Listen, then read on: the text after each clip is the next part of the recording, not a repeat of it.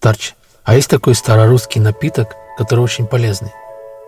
Конечно, есть. Это сбитень домашний медовый. Вкуснейший, полезный, диетический, пикантный, легкий. Старинный русский пряный напиток, который укрепляет иммунитет, поднимает настроение. Он очень ароматный, легко готовится. Получается с первого раза. Расскажи рецепт. Ну что ж, для сбитня вам понадобится вода 400 мг, мед, корица, бадьян, сахар, лимонная цедра, имбирь, лимонный сок. Для приготовления подготовьте необходимые пряности в воду. Берите фильтрованную или бутылированную. Количество и состав пряностей условны, поэтому при их выборе ориентируйтесь на свой вкус. Сахар можете полностью убрать, заменив его медом или сахарозаменителем. В подходящий ковш налейте воду, добавьте мед и сахар. Добавьте в ковш все подготовленные пряности и поставьте на огонь. Доведите содержимое ковша до кипения и проварите при активном кипи кипении в течение 20-30 минут на слабом огне. Крышкой накрывать не надо. Затем снимите посуду с огня, накройте крышкой и дайте настояться еще 30 минут. Затем готовый сбитень процедите, доведите до кипения и разлейте по чашкам. В каждую чашку добавьте немного лимонного сока или кружочек лимона. Подавайте сбитень в горячем виде. Приятного угощения! Вот вам еще один старинный рецепт. Это кулеш из пшена, домашний классический. Аппетитный, наваристый, сытный, на каждый день. Кулеш из пшена можно готовить на костре или плите. По консистенции получается, что что-то среднее между кашей и супом. Грудинка придаст блюду приятный копченый привкус. Отличный обед для всей семьи. Что же нам понадобится? Мясной бульон 2 литра, пшено 200 грамм, грудинка свиная копченая 150 грамм, картошка 3 штуки, морковь 1 штука, лук 1 штука, укроп 4 веточки 20 грамм, лавровый листик 2, 2 штуки, сливочное масло 1 столовая ложка, перец черный молотый по вкусу, ну и соль тоже по вкусу. Итак, начнем готовить. Шаг первый. Как сварить кулеш из пшена домашний классический? Очень просто. Для начала подготовьте необходимые ингредиенты по списку. Готовить кулеш можно на воде или мясном бульоне. При использовании бульона блюдо получится с более выраженным вкусом.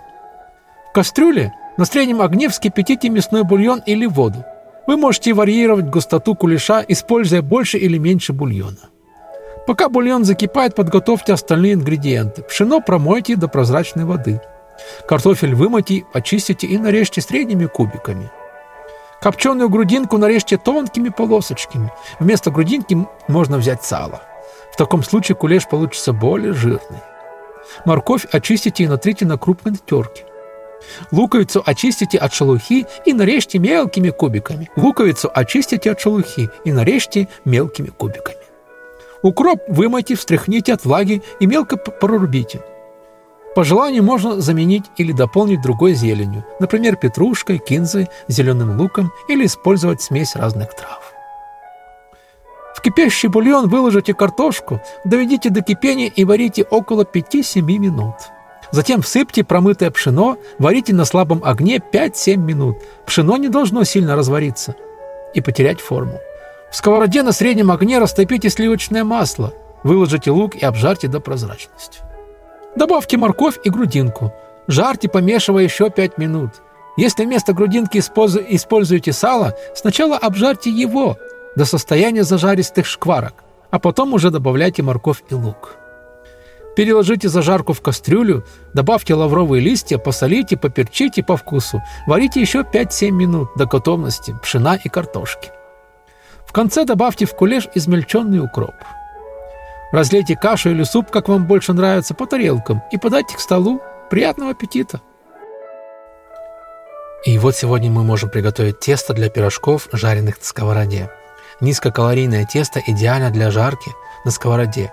Пирожки для жарки я готовлю именно из теста на основе воды, потому что глобальных отличий от теста на молоке я не чувствую. А за счет того, что это тесто замешивается на воде, то калорийность и без того сытных жареных пирожков будет немного ниже. Для работы нужно заранее просеять весь объем муки, а также вскипятить и охладить чистую воду. Температура воды критически важна.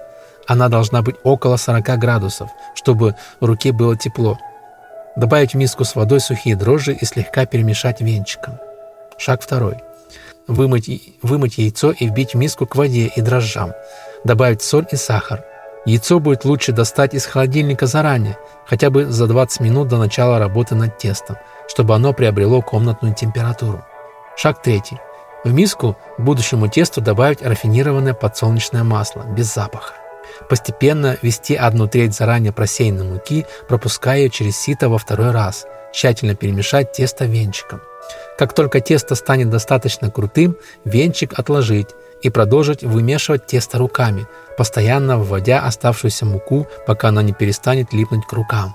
Накрыть тесто кухонным полотенцем и дать ему время подойти в течение получаса-40 минут в теплом месте. За это время тесто должно увеличиться в объеме примерно в 2,5 раза.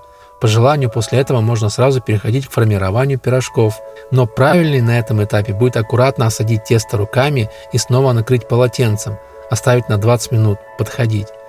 Моя бабушка всегда говорила, что тесто любит руки, и что вымешивать его стоит по меньшей мере 20 минут. Так пирожки получаются особыми воздушными.